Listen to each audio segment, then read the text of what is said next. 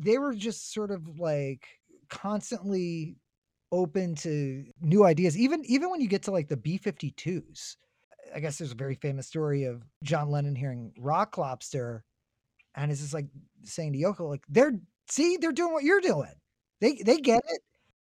Yoko did not break up the Beatles. That is such a misogynistic, reductive, stupid, dumb thing to say.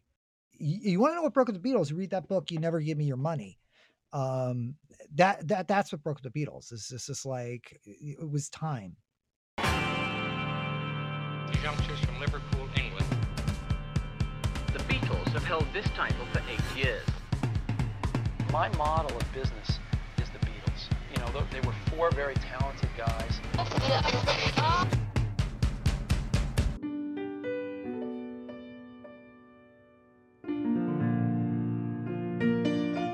Welcome back to the Here, There, and Everywhere podcast. I'm your host, Jack Lawless.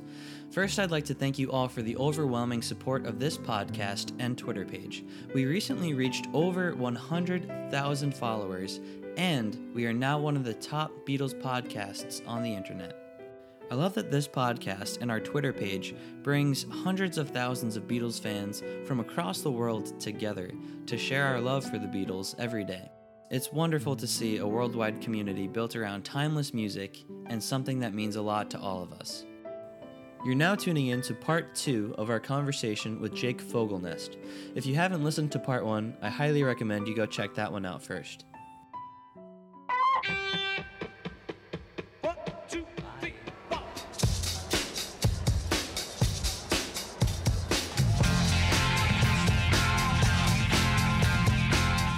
Life of Brian would not exist if it wasn't for George Harrison, who produced the movie because he wanted to see it.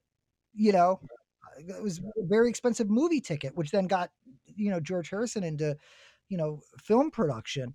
Um, and he gave us some great, uh, great films. Like the original SNL was often referred to as the, you know, the Beatles of comedy. And that's why it's like no surprise that like you know, I, I, I know for a fact that it, one thing I guess I did talk about with um with with Sean about um it is true they you know Paul and John were watching SNL they did almost go down there for what I think is still one of the funniest bits ever when Lorne Michaels got on the air as executive producer of Saturday Night Live and offered the Beatles three thousand dollars to reunite the show. It is you know, I don't care how you know if you want to give Ringo less, that's up to you. It's such a funny bit that then and they rarely did callbacks on SNL, but then George Harrison comes, I think, when Eric Idle hosts, and he's like, and there's this footage of you know this little sketch of Lorne explaining to George that like, no, it would ha- he doesn't get the full three thousand dollars. It would have to be all the Beatles. It's, but uh, you know that's one thing I do remember. Like like did you your dad really almost go down to SNL? And it's like, yeah, they did. um, how that would have changed the history of the Beatles or Saturday Night Live. Like, I'm glad they didn't. I'm glad they were like, yeah. ads, you know, um, because you know that, that would have been amazing. You know, I know. um, I guess I never really thought, you know, talking to you, I've never really thought about this. Like I've been able to run around. I, I was very lucky in getting to sort of like run around every inch of Studio 8H and um, Saturday Night Live when I was a teen. Uh, not a teen, I was in my 20s. Like I had a TV show when I was a teenager, but like I got a joke on Weekend Update. The first joke when Jimmy Fallon and Tina Fey were doing Weekend Update, and Jimmy asked me, "Hey, would you write some jokes for Weekend Update?" I was just like, "Okay, this is a thing they don't do it anymore." But it was just like if they used your joke, you got a hundred bucks. Oh wow! in my early twenties, and this was like the most important thing anybody ever. I remember uh, being told like, "Oh, you can submit as many jokes as you want," and um, you know they they write like a thousand jokes each week to get to the fifteen jokes on Weekend. Update. I remember getting one on for the first time, and it was a mean joke about Paris Hilton. Uh, Tina Fey did it, and Um, I don't even think I cashed the check. I think I, I hope I still have it, but it was like, here's your hundred bucks for your joke, you know. Um, awesome.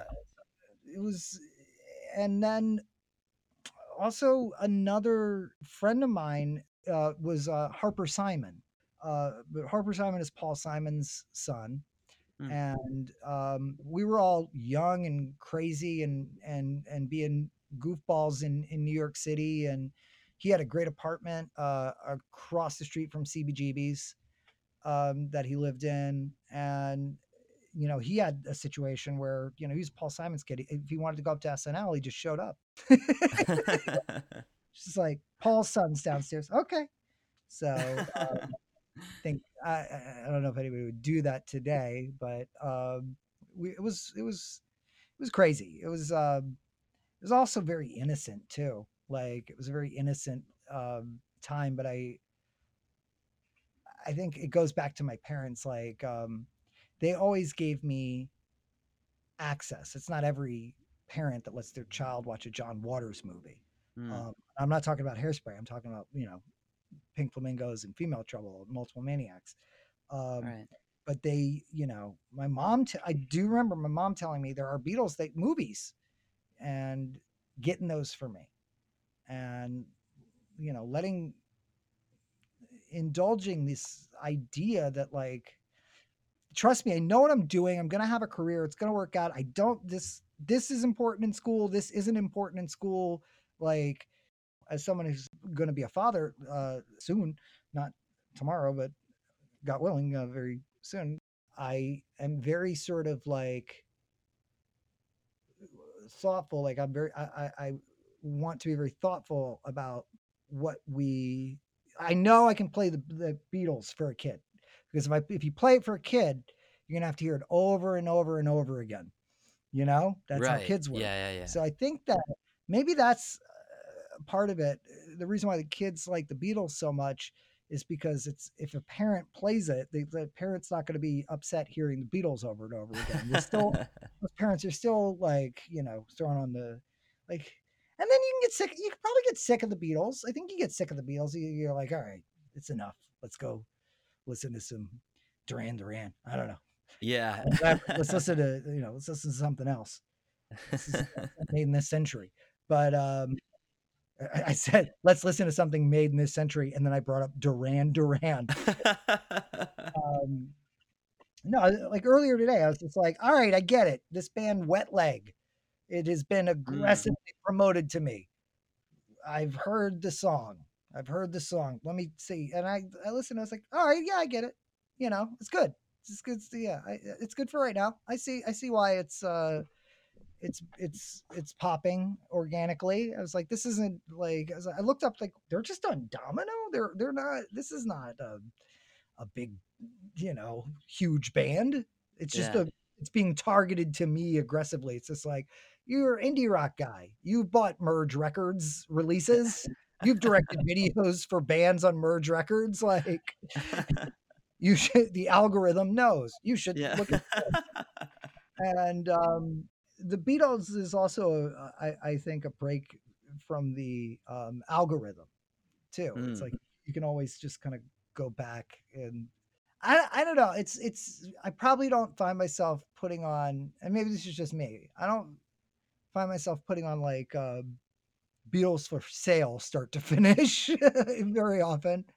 I like Right. i'm a loser you know? And every once in a while you just got to sit down and listen to the white album or sergeant pepper. It's just it's just it's part of the the creative um process you know?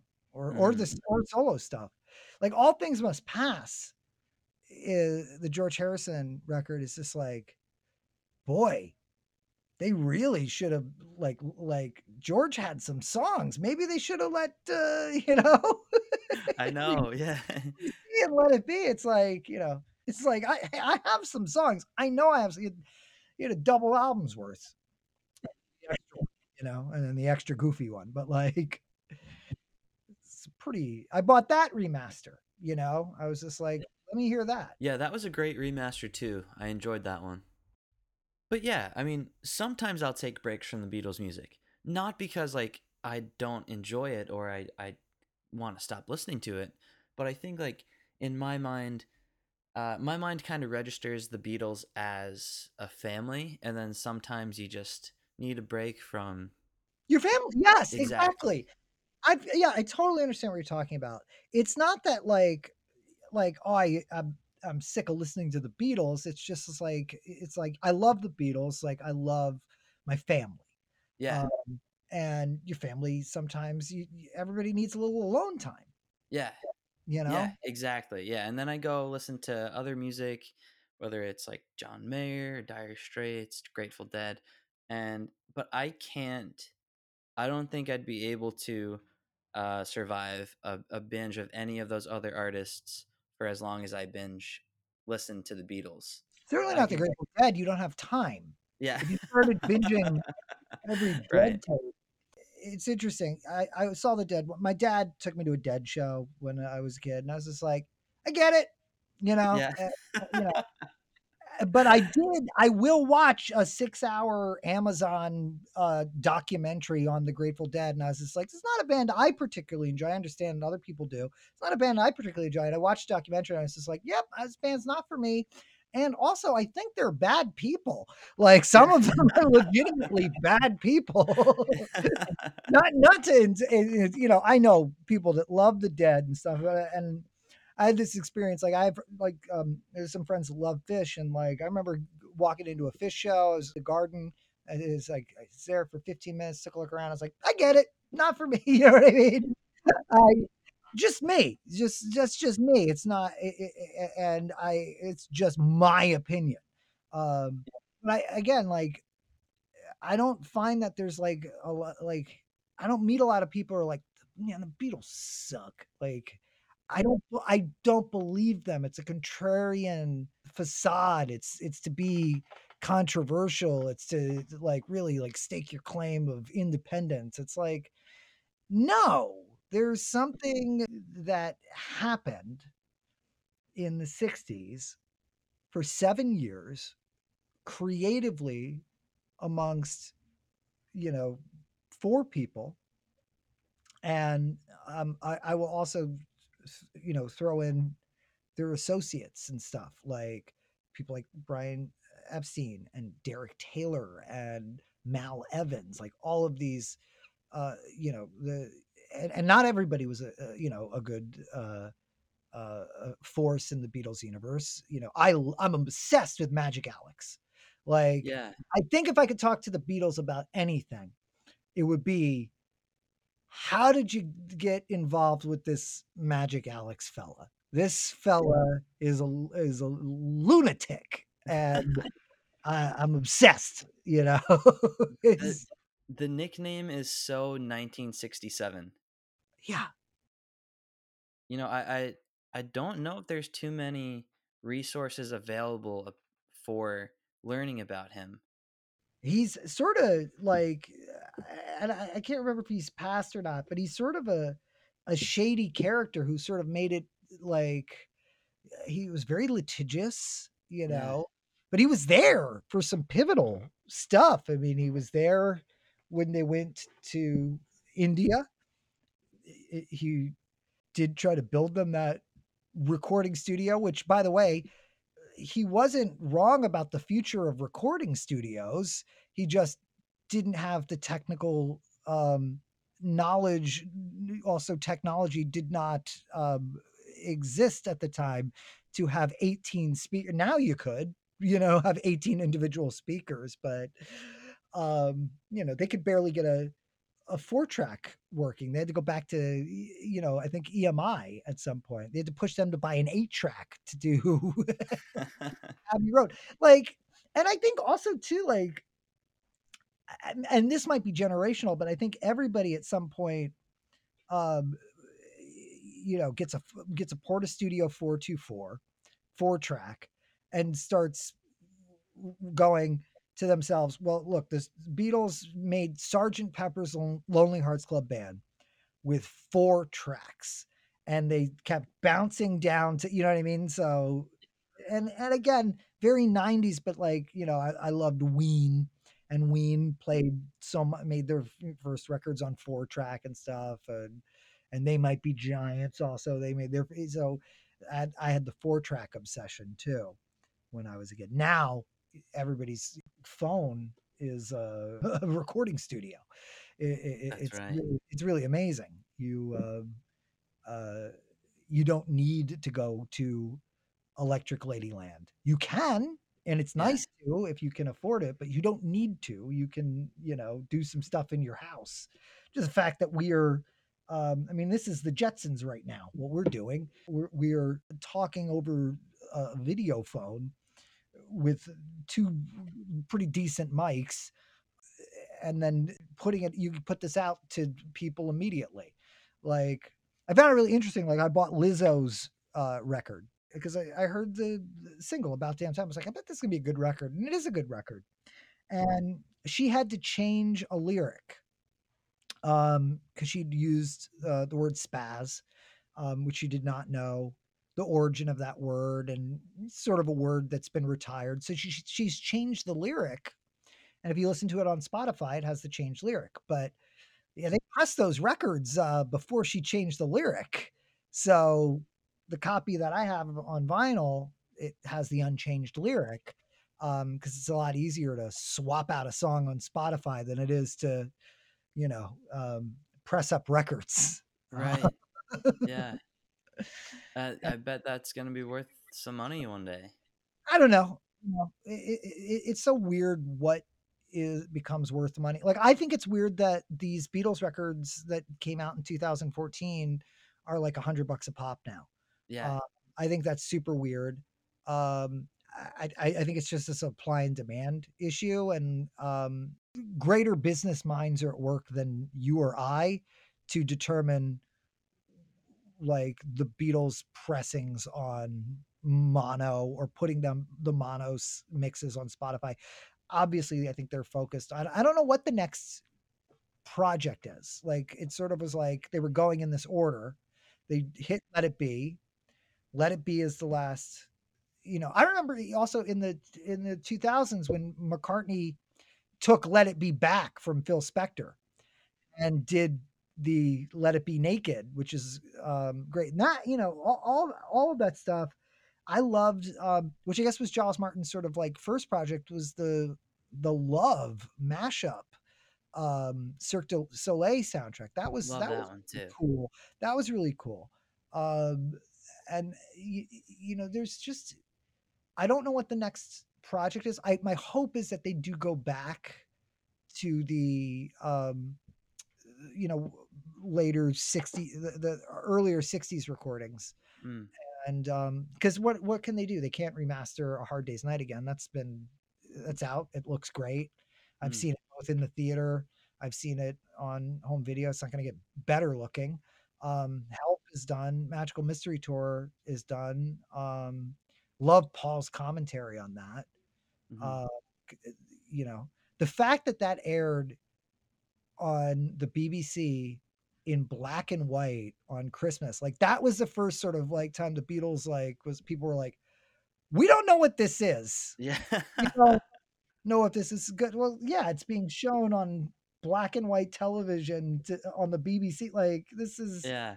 It's a it's a weird they didn't know what it was they didn't know what they were making weird art project but but stuff like that is why I, I think that the Beatles are just my absolute favorite because they're able to make this kind of movie that's they're making it up as they go along. John has that scene of you know him putting spaghetti on a plate with a shovel. Um, didn't he dream it up the night before or something? it just it doesn't make sense and but they do it and it's again it's almost like you're just hanging out with your friends. It's not like uh, It's at least a- for me it's not like i'm, get a I'm bus full of freaks and let's you know see what happens yeah. you know? Um it, it's it's it's not a bad idea in theory you know? And and it's it's interesting because like paul does these things like um give my regards to broad street like i remember when that came out and i was just like what is this I got you know what I mean. Like we could talk. uh, This is why you have this show, yeah. and um, you know, I as a listener, and I don't know what anybody's getting out of hearing me talk about the Beatles, but as a listener and a fan of Twin Peaks, to hear Mark Frost, you know, talk about, you know, for, he, first of all, he's met Beatles, um, and and he's older. You, you know, he, he got to sort of experience it firsthand and everything, and then the phenomenon of Twin Peaks. That conversation to me was utterly fascinating because I would want to have a conversation with Mark Frost about the Beatles. So you've you've you've you've got something real special here in this in that there's a lot of these Beatles podcasts, and it is like my friend Will Hines has one. He doesn't do it anymore, but it's, screw it, we're just going to talk about the Beatles, and it's just guys talking about the Beatles. Um, whereas I think your approach is like is you're specifically talking to creatives, and I don't know what kind of creative I am. You know, I I, I didn't create Twin Peaks, you know, and but I guess I am some sort of pop culture historian, uh, uh, authority who writes comedy and uh, is a broadcaster. I, I, I you know, I, I don't even at this point, many years into my career, I don't even know what I do. Um, I know what I, I, I I've gotten to the point now where I'm like, I know what I don't want to do. yeah. Yeah, Right. that doesn't sound fun right now. No, thank you. Yeah. As opposed to this sounds like fun. I would like to do that. yeah. Which is, I think, how you know the Beatles sort of like how the Beatles tried to operate um, as as best as they could. You know, they were on a sort of album cycle. They they did start to you know slow it down a bit. You know, Mhm. get them getting off the road was smart.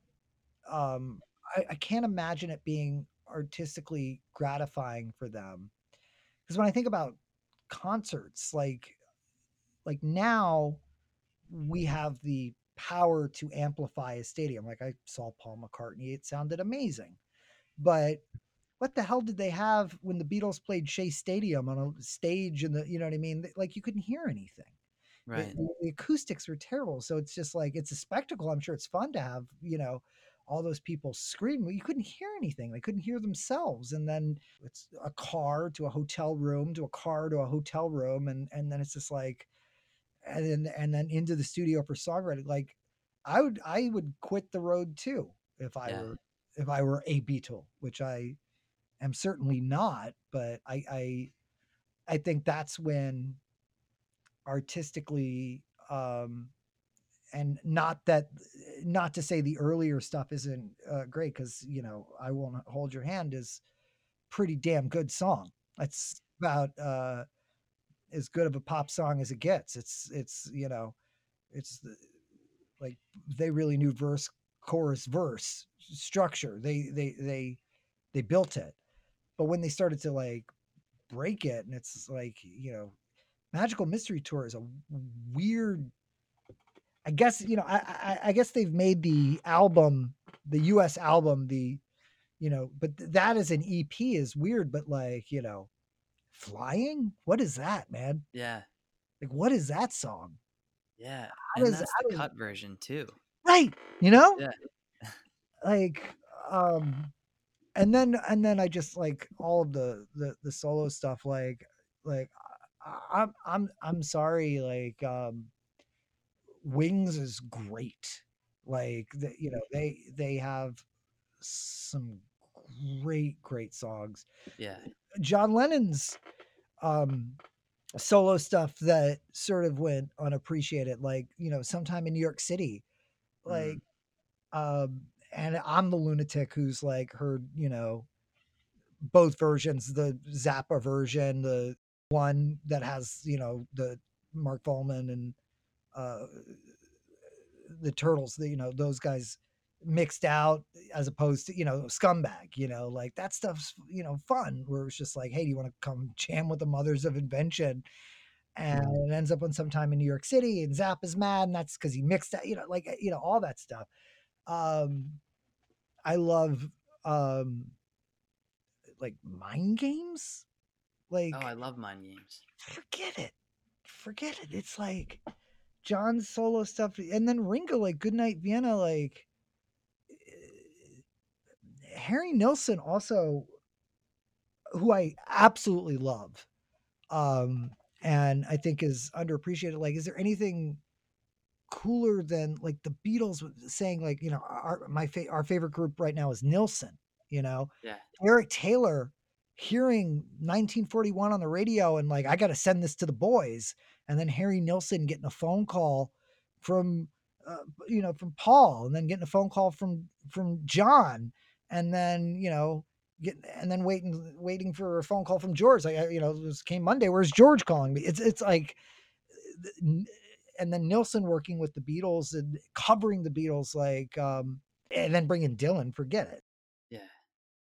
They were just sort of like constantly open to you know new ideas. Even even when you get to like the b-52s when you know i guess there's a very famous story of john lennon hearing rock lobster and it's just like saying to yoko like they're see they're doing what you're doing. They they Yeah. get it. And um i get really really mad at anybody who and I I think it lays it to rest when we've seen in, in this get back footage, you know, like Yoko did not break up the Beatles. That is such a misogynistic, reductive, stupid, dumb thing to say. You, want to know what broke up the Beatles? You Read that book. You never give me your money. Um, that that that's what broke the Beatles. It's this is like it was time for, Mhm. for them to break up. Um, and then you know it it took them a another decade to untangle the finances of it all and and and that's very difficult and you know but you know i'm very glad that um it, it seems like paul and john did get some closure on the friendship um even if all the sort of business stuff wasn't taken care of they got some closure on the friendship even though they kind of never did music together again.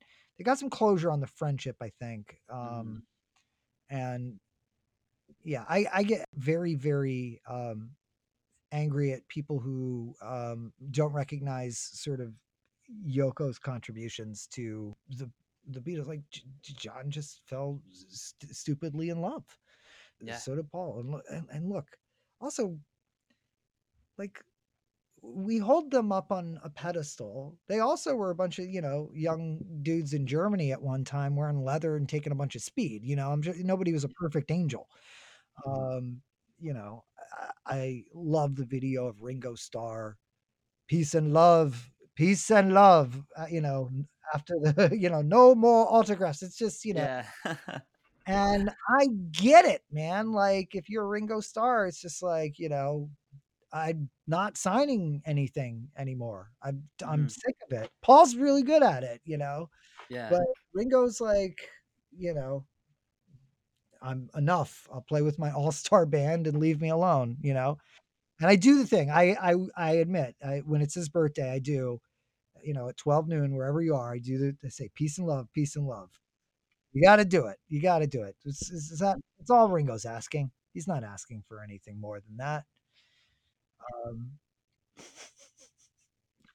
Yeah, I mean, I agree with you. It was it was time for them to break up. I mean, they've it's not like today where bands can exist for 20 years and only release like 3 albums. yeah, They were together for 7 years and released 13 albums. Yeah, because it because it was the custom of the day. Um, first of all, they released albums at a time where you know where they had to push for that, where you had to fight back and say, "We're going to make an album." It's not about just these singles. They didn't want to rip off their audience by, um, you know, that's why you have sort of now, I guess, your um, past masters or mono masters, whatever. Like those are singles. Like I Want to Hold Your Hand is not on any Beatles album because it was it came out as a single and they were not going to charge the public for a single that they had already bought by putting it on an album, which is the uh, became the custom in the like how many records have you bought for that one song Uh, you know that's where the music industry got so greedy um you know until napster came along and just like and it still hasn't recovered you know uh, but it was just like you know i like this one song and the rest of it's just filler. The the the, the beatles like in addition to the great singles that they put out um you know they were a band that started thinking of this is an album you know which then puts brian wilson in the mindset of okay i'm going to make an album. And then we get pet sounds. And then we had to wait but we eventually got smile you know? We eventually got it um and you know the countless other people who have made uh, like there's there's no whatever you think of as politics or whatever or, or music but the wall roger waters is another guy who's just like you know oh my dad died in world war ii uh the beatles you know like you know it's it's, it's like elton john. Like all of these people who started to just think about not just the the singles but the album. Um the, the beatles led that. They were the argument for that because they made these albums that really were cohesive pieces that you were meant to listen to a side and b side and now today in our culture i don't think we're there. Um i think very few artists like kanye west will put out an album. Uh beyonce will put out an album. It's uh, like um the, you know we don't have a lot of sort of like big artists. It's like it's it's all about the song. It's it's Right. the single um the tiktok whatever it is Yeah, now it's about TikTok. yeah and um i don't know if it's good or if it's bad it's just what it is it's just Yeah. different it's just where we are now um I, I i do think there are some artists that have benefited from just having it being a, a single based economy like when apple made the 99 cent single and now we're streaming you know um you know i said this is interesting we're going sort of backwards to sort of the 50s and the 60s and it being Yeah, about the great single. And um it'll be interesting to see who does what and who does who will be able to do an album. And um nobody's gonna measure up to the beatles nor should they try you know um because they were just four guys doing their thing you know being influenced by all the things that were around them um and I, I think that like you know yeah the beatles are going to be an influence because they're just every, everybody it's like the sun you know? It's like it's the sun and the moon. Like like you're either music you're making music either during the daytime or nighttime. There's no it's there's no way you haven't heard the beatles unless you're some weird you've lived, lived some weird life where you were part of a science experiment where you're totally isolated from hearing the beatles or anything related to the beatles any of their solo like you've it's it's going to have seeped in somehow um Yeah. but yeah 13 albums seven years and then you know even mccartney when mccartney puts out a new album now you will hear one or two songs on it that are like paul wrote a good song Yeah. like you know or um i was particularly fascinated by I, I- forget which song it is but the actor singer actor dominic fike i was just like oh i Yes, like the his, Kiss ver- of Venus. his version of the kiss of venus i was just like yeah paul's is good. It's dominic's i kind of like dominic's version better. Per sorry paul you know Yeah, think, you know but he did that for a reason. And Mhm. that's why i think elton john is someone who's who's super smart and has had a hit in every decade because he's you know paul is voraciously a consumer of new music so is elton john and they like what they like they don't like what they don't like and they take you know and it's like it, mccartney 3 came as no surprise to me like uh, out of the pandemic because um i was just like well paul's had a home studio since when 1970 You know, he's got a phone. He can hum into the phone. Um, and McCartney too is just a blast of an album, and McCartney's great. So now they have the that you know, at the time when we're recording this, I don't know when somebody's listening to it, there could be uh, a McCartney four. These podcasts don't go away. Uh, I found, but um, like there's one, two, three, and then one, two, three revisited, and I don't think there's anybody who is 80 years old and living in the ultimate playground of life than Paul McCartney. You know, like pick up the phone and, and call anybody. Live like that guy does. Um, you know, have he has his private time.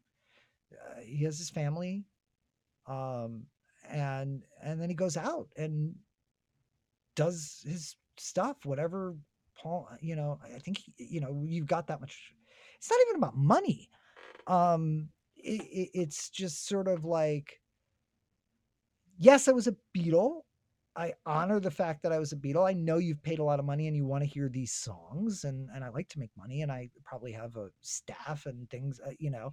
Um, but I also am going to just like, like he just is, he just lives, man. He just he just keeps on living, and and um, he doesn't doesn't really push his politics on anybody, you know. Yeah.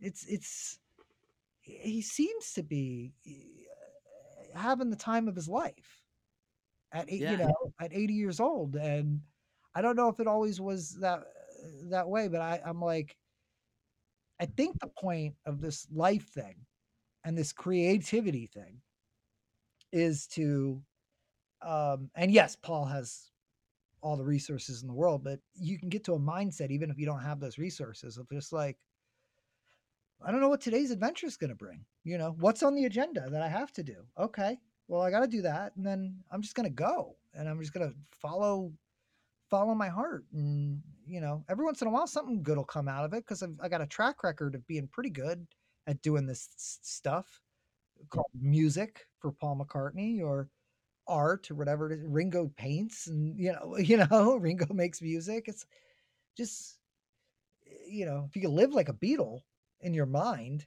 not saying have an ego, they, they actually seem pretty egoless. Uh, I think it's just sort of like, well, I've already went through the most insane stuff ever, which is having Beatlemania. Like, think about that as as a phrase. Like, you know, is it in the actual DSM? Like, what happened? I survived through that. We made all of these great songs. I did it with my friends. I got in, I got angry with my friends. We all kind of worked it out. My friends are gone. Um, some, both very tragically.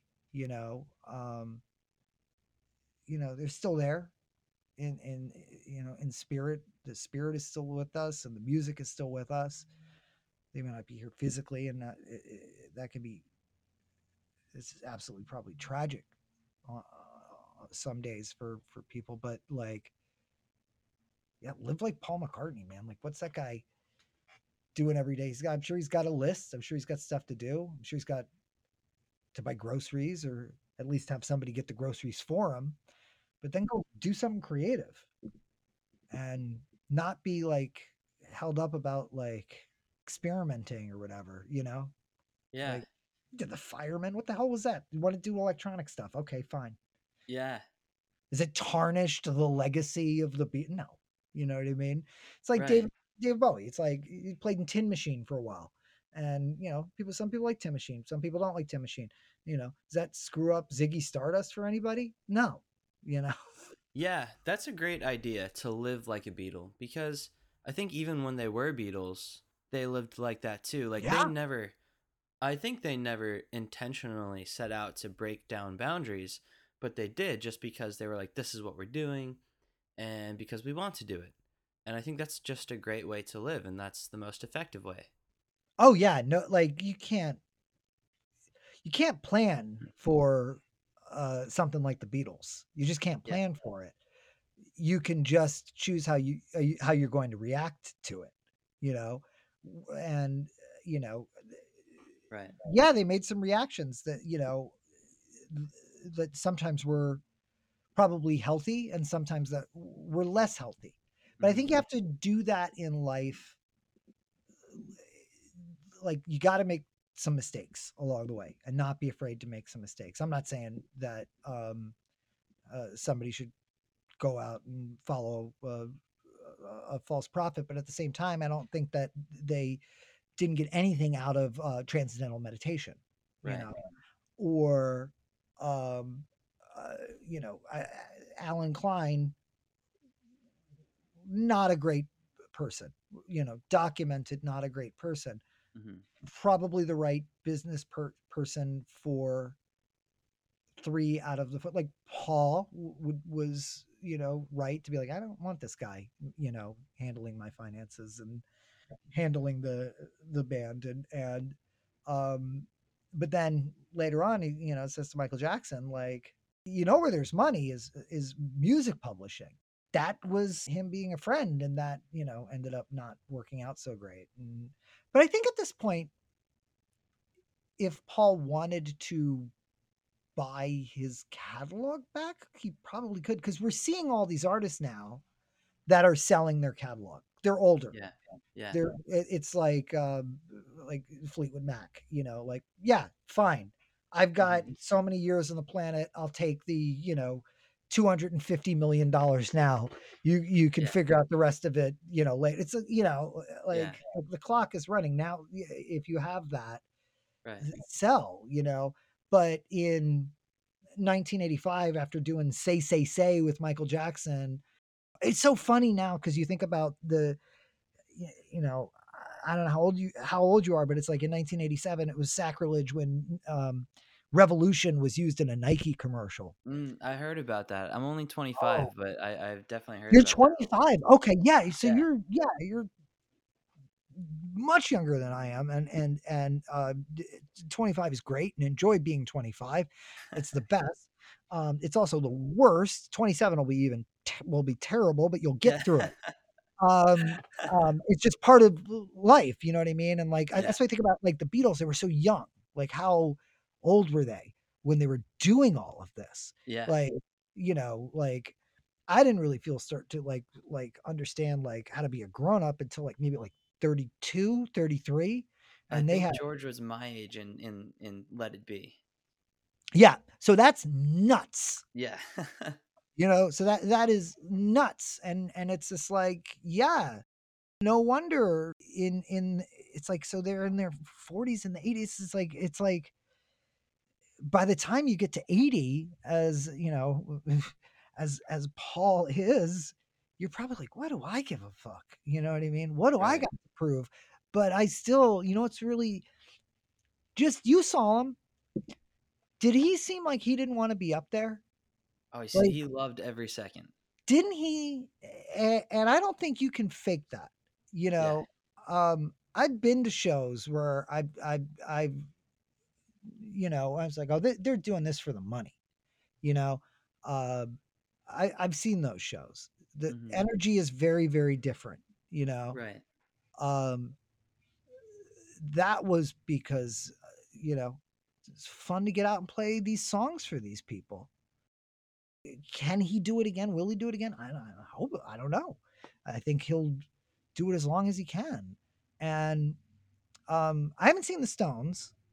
Um I, if somebody said here's a stones ticket i would certainly take it and go um they certainly don't need the money um Right. uh, but there's something that they're they're getting out of it that keeps them keeps them going i think about this right now because i guess i'm at the age where the beatles were in the 80s right so um because they're born like all around 45 46 pretty much i think Mhm. um and and uh, I'm in my 40s and I'm and I'm you know I've got like this sort of like like I don't know what I, I'm I'm comfortable in my own skin. I know who I am. I have certainly have things that annoy me. Uh, there are lawyers in my life, of course, um, and and I still want to make stuff. I just want to make the stuff that I want to make. So I uh, hopefully I'm not in my give my regards to Broad Street period. but I might be. And um, but that's okay. I'll push through it. I'll get you know I'll get through to the to the next period. but you know what's comforting about that is Paul McCartney had to give my regards to Broad Street Phase. yeah, Like even the best go through all that, and that's like that's part. I I love the McCartney solo album, the first one, specifically just because Paul didn't know what he was doing. no idea. He just Yeah, broke up with the Beatles and he just made stuff. And I love it just because I think we, as individuals, we, we find ourselves in that situation maybe often in your life where you're starting a new phase. absolutely. And I think like making stuff and just being like, well, I, what am I going to do today? I'm going to get up and I'm going to make something. Like having that, that's where, that's the mode where I'm in right now. And, you know, um, just, just make stuff. And if I can make stuff with my friends, great. If I want to make stuff alone, great. Not worrying about like, oh, these external forces are at play or like, or, or this is what's hip right now or this is what the networks want or this is what you know is going to get me hired on like what like, some show like I I don't want to operate that way and i i and uh, look i don't have paul mccartney's money i don't know there's very few people that do um but i'm okay um uh, i got a roof over my head i got family take care of them take care of myself and buy a beatles uh reissue uh, every once in a while. Um, not all of them. Um, uh, certainly, I'm not going to buy a Beatles f- first state butcher cover. Uh, that would be a dumb purchase for me to make today. But um, I think the idea of just like you, you, you, you just make stuff and you take in the art around you. Like I know that McCartney, um, in the little downtime that he had, like was so a part of like the art scene in London and like I can't say who, but you know, everybody talks about Carnival of Light, the Yeah. only unreleased um a Beatles song. I know someone um who's got a copy of it. Wow. And um the I haven't heard it, but I'm like, well, what do you you have a copy? And it's a real, it's the only copy. The Beatles have a copy, obviously, and then my friend has a copy. And I go, what do you do with that? Have you played it? And, and then they said, yeah. And, I said- and they're- I'm like, well, what does it sound like? And it's like it's music that was made for an art show. You know, it's like a pastiche of. It's not like a song. You know. And I go, that's interesting. What do you do with it? It's, it's this is my house. And I'm like, shouldn't that be in like a safe deposit box or something? And it's just Yeah. so, but uh, I haven't heard it. I should, I guess, should get in touch with uh, that person because I'm like, can't they play it over the like, phone for me? I'd like to b- hear Carnival of Light. yeah. Um, That'd be awesome. Yeah, you know, um, just so I could say that I heard it. Um, but that that will, I, I, I don't know. It's not coming out for a reason. Um, you know, it's it's it's it's also like I don't think there's anything left for the Beatles. Like all they can do is remix things and like use new technology. Perhaps we'll get Beatles holograms like we're like we're getting with ABBA. Um, Yeah. I don't know. Like there, there there's nothing left. Like there there's at, at least that the public knows about. Everything has been put out, bootlegged. You know, um, you could remix, you could remaster, um, but when I finished that Get Back documentary, I was like, well, that's it. This is all the Beatles we're gonna have. Um, um, this is the footage. This is the you know of their seven years together. This is it. So, you know, close the the chapter, close the book on the Beatles. This is it. Um, Carnival of Light is a piece of music, and I, I think it's almost like Revolution Number Nine. Like from what I've read about it, um, it, it, it was part of you know Paul engaging with the exceptionally cool art world that he was a person in his twenties, um, in in a very specific time and place Um, Yeah. And I, you know, wonder about, you know, because of the pandemic and and and just because and, and maybe it's just my age right now. I just like I I, I there it, there isn't I don't feel the sense of community that I used to. Um, uh, like what I was talking about in my um, early 20s in New York City. There's a real sense of community and and, and stuff. And um, first of all, I think it's impossible to live in Manhattan unless you are um, super wealthy. And I don't even know what you know is going on there. You know, so that and then Mhm. a pandemic. It's it's just um, it's a very strange time. Um, but I'm curious to see what art comes from it. Um, I'm you started this during the pandemic, so Yes. so there you go. So that's a piece of art that was started in the uh, pandemic, which is bringing a sense of community by going to this band that we're talking about that is sort of universally worldwide loved, analyzed, deconstructed. We're talking about it. We've never met each other. And we have this thing Yeah. we can talk about in common, which is a complete familiarity with music that was made for seven years that we're still listening to. Yeah.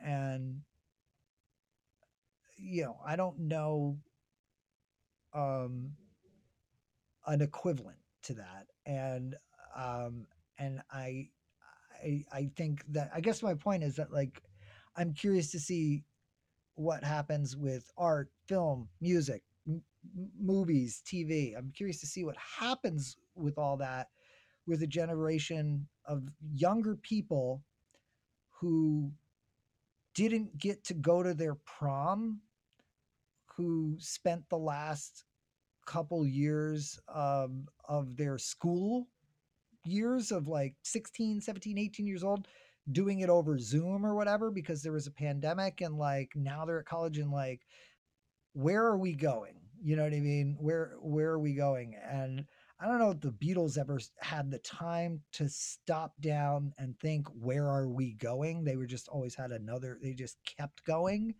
Yeah. um, or maybe they did. I don't know. I wasn't there, and I can read as many books and I can see as much footage of them in the studio, and it, it's always going to be pure speculation because it's it's a um, you know uh, highly controlled sort of narrative um, which they have to do because they're the you know they were the, the most famous people. It's like Micky Dolenz right now.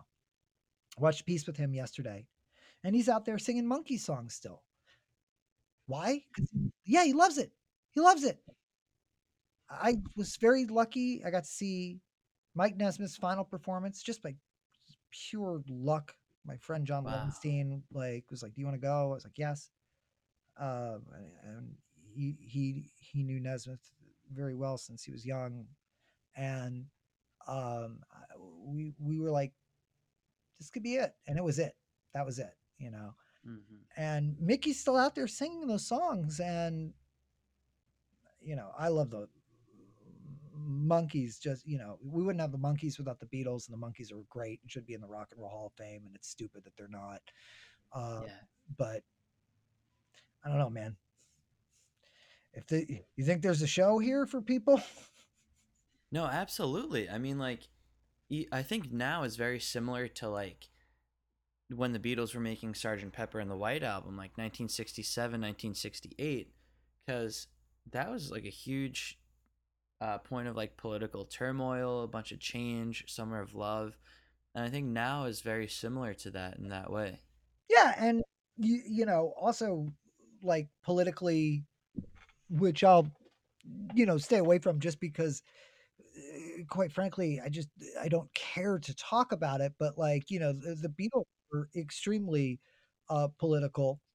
And then you know post the beatles it gets the political became very personal for john lennon uh nixon and the CAA having a file on him because he got very involved in you know the anti-war movement and um you know it was hanging out with some real radicals really you know serious radicals and um you know taking out a billboard you know not just for the fact that they had a christmas song to put out but you know war is over if you want it merry christmas you know from john and yoko is a hell of a thing to put in times square you know just the Yeah. putting- putting the idea of like peace out there. Mm-hmm. And it's just like our world right now is so divided and so cynical that like and I, I- don't know how that would be received today. And i also don't know how i, I just know i called my mom and I, I talked to my dad before he passed and i was just like you guys are around in 67 68 69 was it this was it this, was, you know martin luther king uh, being assassinated uh, uh, robert kennedy uh, uh, malcolm x was was it this nuts did it feel this like there was heat you know there was riots at the democratic national convention mc5 kick out the jams motherfuckers it was it was crazy was Yeah. did, did it feel like this and they were like nope this is crazy Wow. so that's alarming um Yeah. and um i i don't know who we you know and then music consumption is so decentralized. It is not like here's your radio stations. Here you know you know eh, eh, eh, here's your three tv networks. It is here is every song every band that you could think of at your fingertips on a microcomputer in your pocket and good luck. Yeah. so how do you break through that noise if you're an artist? And then also how do you discover that music if you're a consumer? You know and it's all over the place. Like i remember the feeling in the 90s no i guess it's the late 90s early 2000s but the strokes and the white stripes that's happening. The Yes. strokes in new york city and i remember this feeling of like oh good.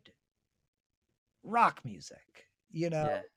Yeah. um and yeah these guys are cool. They do drugs and they've heard a velvet underground album and they're there and it's and and it, seems to be like taking off and it, it- you know and there's a book called um uh, there's two books. There's please kill me which is the uncensored oral history of um uh punk which covers uk and london and the punk scene that uh, happened and then there's a, another book called Meet Me in the Bathroom, which is the sort of New York scene, the, the Strokes and Ryan Adams yelling at each other, and um, and that kind of ends in Mhm. 2011. But there was this moment where I was like, "Oh, is, is rock music going to happen?" And um, you know, it was exciting, and it did not happen. And um, it went very pop. It went very hip hop um and i mean those bands were successful but like they weren't it's like the dominant music on the radio in the top 40 right now is is is mainly um it's it's not rock music you know it's Yeah. like, what is what's a rock band that it's you know there's the foo fighters okay i like uh, you know, uh, I like Dave Grohl. I like the Foo. I got no problem, you know. And they had s- such a tragedy with with Taylor Hawkins, but like, you know, I, I'm trying to think of like these bands that like, or even albums or s- s- solo artists that like unify us. And it's like, no, we've just been broken down into so many different social groups and Yes. subcultures and subgenres. Um, and there's so many content delivery systems that you're never going to get everybody on the same page. You don't have to get everybody on the same page. It's this concept of broadcasting is dead um, because eh, right now somebody's enjoying listening to this podcast, um, and you don't need you know 50 million people to tune in to to- to watch the Ed Sullivan show. That just it just won't happen again. Uh, Right. What do we have that is going to, you know, it, you just need to get enough of your audience. That's that's all that it takes. Enough for it to be profitable. That's it. And um boy, that's cool. There are huge upsides to that. Um you can make a living as an artist. Um it's also very splintered and it's like it would be nice if there was something that everybody's just like we like this, you know. We Yeah. like it. We, we all agree on it. It has nothing to do with our, our politics. It has nothing to do with our, our, our identities or, you know, it, it's just like we all agree this is good. Uh, but I don't know what that is right now. Yeah, everything's so divisive now. I, I really don't think we can come to a collective agreement on anything anymore. I think social media further propagates arguments because it gives everyone a platform and everyone thinks that their opinion is more important than the next person's. People are addicted to arguing. Yeah. Uh, My, my, my friend Tom uh, uh, Scharpling said uh, social media uh, gives you the incredible feeling of accomplishing something when you've actually accomplished nothing. Yeah. Uh, you get an instant gratification system of a, of a uh, this person liked it uh, or retweeted it and stuff, and it's just like, but what what is it really?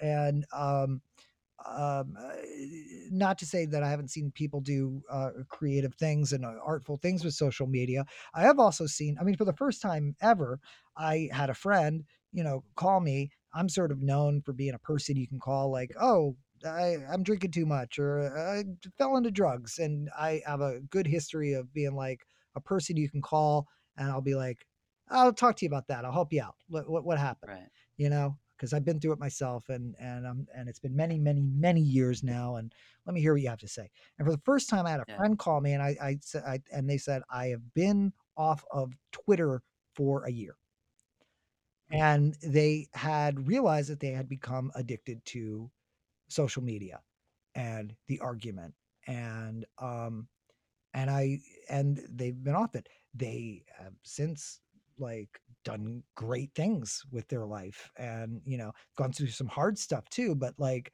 they recognized that oh this is bad and they eliminated it from their life um and and they're living a happier healthier life today um, as a result. It's not everybody, but I think that there is, uh, you know, an argument addiction thing going on uh, with that, and people need to reevaluate how they use social media.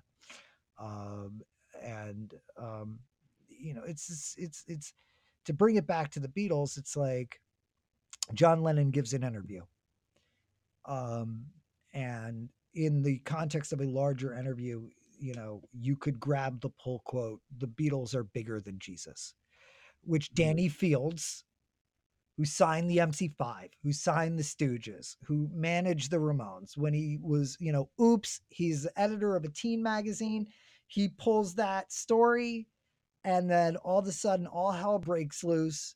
The Beatles are bigger than Jesus, and the radio stations in the South are burning Beatle records, and then John Lennon's. I'm not saying the you know the greater than the Jesus as opposed to a thing, you know the famous Yeah. quote, but like it's like that except every day Yeah. about Yeah. somebody or something else, Yeah. and it's like uh, I'll bring up a celebrity to my wife. She's like, "Oh yeah, they're canceled." And I'll be like, "For what?" You know, and it's you know something you know i mentioned lizzo lizzo an artist she didn't know she's word you know word spaz in a song okay? Uh, you know um she apologized. Forgiven but for a day that was hell you know? Change the song change the art change the art um which is easy i get it it's really easy to not use that word and and just like um uh a- a- and course correct and stuff but but like you know uh, to, to go back like just keep moving forward just keep moving It's so interesting how you could just revise music now. Like I think back in 2016, Kanye West was the first artist to retroactively change his track list uh, for his album "The Life of Pablo." i i thought it was so interesting i was like well why can't he you know what i mean Yeah, like exactly. it's it's like he says it's done what's not done like the technology doesn't prevent him from doing it like um and you know, I'm I like Kanye. I got a stem player. Oh, Um, nice. I uh I got I got I got one of these stem players. I found that so interesting because uh Kanye, who absolutely I don't agree with everything that comes out of his mouth. I really don't. And Right. uh, uh you know, and and and sometimes I, you know, I I, I worry about Kanye. Sometimes his music is, is he's always going to do something. It's I want to hear it because it's interesting. You know, at least there's something interesting there. Um, uh, so I, I, I always want to see what Kanye is up to. Um, and then there's people also. We're going to talk about. We're going to talk about Kanye. I will say, at this point, if you are insulting the Kardashians or being like the Kardashians are stupid or the Kardashians are worthless, like um, it's been a decade um they have run they they have these extremely successful businesses. Um kim kardashian is doing work to get people wrongfully on death row uh using her celebrity and the situation that she is in to get people off of death row that should not be executed uh to get people out of jail who are on uh in for a joint you know what i mean? Which every Beatle can relate to because they all got busted you know Yeah. um because of that crooked cop you know? It's like you can't dismiss th- them as being um stupid. They aren't stupid. They are a different kind of uh, celebrity and they are masters of the game of that type of entertainment. Um Yeah. and i- i- it's like nobody with that much money is a stupid person. You may not like their art or their products or whatever. Fine you want to criticize that but you can't call them stupid. It's like Yeah. agree with everything elon musk says and does too but i'm like he's not a stupid guy you know he, might say some stupid things and Right. um and i also think that like you know and i'm sure this is hell for the beatles too um uh especially in in in the 60s and of like well you well you can't say that because you're a beatle you know Mm. like especially for john um who was not someone to um, hold his tongue back. It, it seems like to me, uh, you know, if the Beatles, you know, had Twitter, if they actively like, if that was part, like, if they had to make TikToks like the way that artists do now, um, I think that they probably would have come up with some really interesting, funny things, quirky, funny things, because they had a very quirky, funny sense of humor, influenced by the goons and all that stuff. But also, how many statements would John have made? How many angry tweets? How many, you know, like um, in this psychotic news cycle that uh, people are putting themselves into, by the way. You don't have to do it Right. really easy to just check you put your phone down Yes. but apparently maybe it's not because i had a friend who's like you know it was an addiction and i and you know i'm curious to see where that goes um but uh, just in terms of the human brain and what it's doing but like you know uh, You know, I think it's hard for people my age because, uh, especially post COVID, because like in 1966, Paul was walking around London, going to the avant garde art scenes in like art galleries and everything, and, and meeting interesting people and artists and uh, making connections.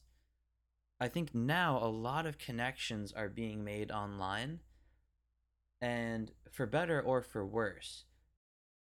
I think that it's good that people are advancing their lives with those connections built, but I think at the same time, a lot of those connections or just stimuli have this negative feedback cycle because people my age see people doing cool things online, and that's all they see. They don't see hard work, they don't see any of that.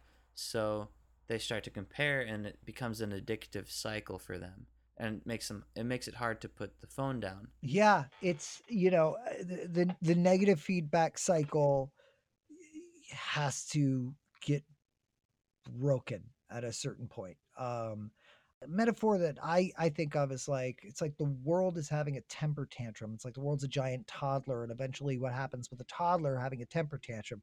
Eventually, they tire themselves out and they fall asleep you know, and they pass out. And that's I'm just kind of like kind of waiting for the world to like finish having having this temper tantrum, and then, you know, like calm down and be like, okay, okay, global warming, we should deal with that. Yeah. Yeah. yeah. What? Oh shit, it's too late. Okay. yeah. Oh no. Well, all right. Well, since it's 130 degrees out, um, I you know, yeah, I, I, I just, you know, I don't have any answers. I, ne- I never claim to have any answers. Um, I have, I have answers about very, very specific things. Um, and again, they're usually just opinions, and most of the time they're right. Um, but, um, Right. but, um, yeah, I, I, I do know that my experience with people that are your age is they are um, either deeply into social media or they don't have it at all. Yeah. hmm It's just like one or the other, which I think it's an amazing thing that what you've done is it's just like, well, I'm interested in this and I know a lot about this and I'm just going to feed out this and it's going to serve this purpose to this obviously large fan base. And then to take that to the next level and be like, well, let's talk about this band. Let's talk about this stuff, this stuff that I'm posting, you know, you know, on this day or, you know, here's this photo. Like that is that's good. That's good. That's it you know that it, it, it's productive because now now you are having these productive engaging conversations which start talking about a band and then just start veering into art and culture and everything and it's just like thank god we have the beatles as this sort of agreed upon touchstone. Um yeah. Which starts with just really great songs. Like if they just didn't have the talent, time, pressure, set of circumstances, uh, you know, just the, the, whatever the confluence of events that created the Beatles, you know, we wouldn't have the body of work, the reason to communicate and and, and discuss it, which leads us to other things. Um, Yeah.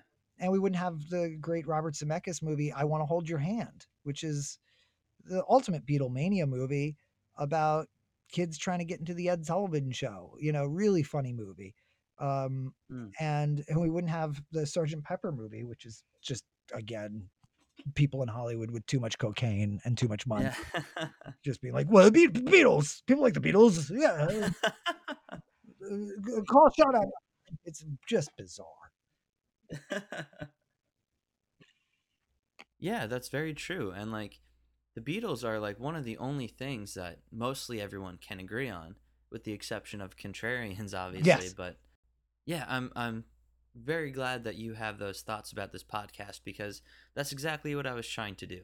You know, just bring uh, a bunch of people together and tell this collective tale about how this band has changed the world on, on a personal level for everybody. Like even decades after they've Yeah. broken up. It's been a real long time since they uh, uh, put out a new track.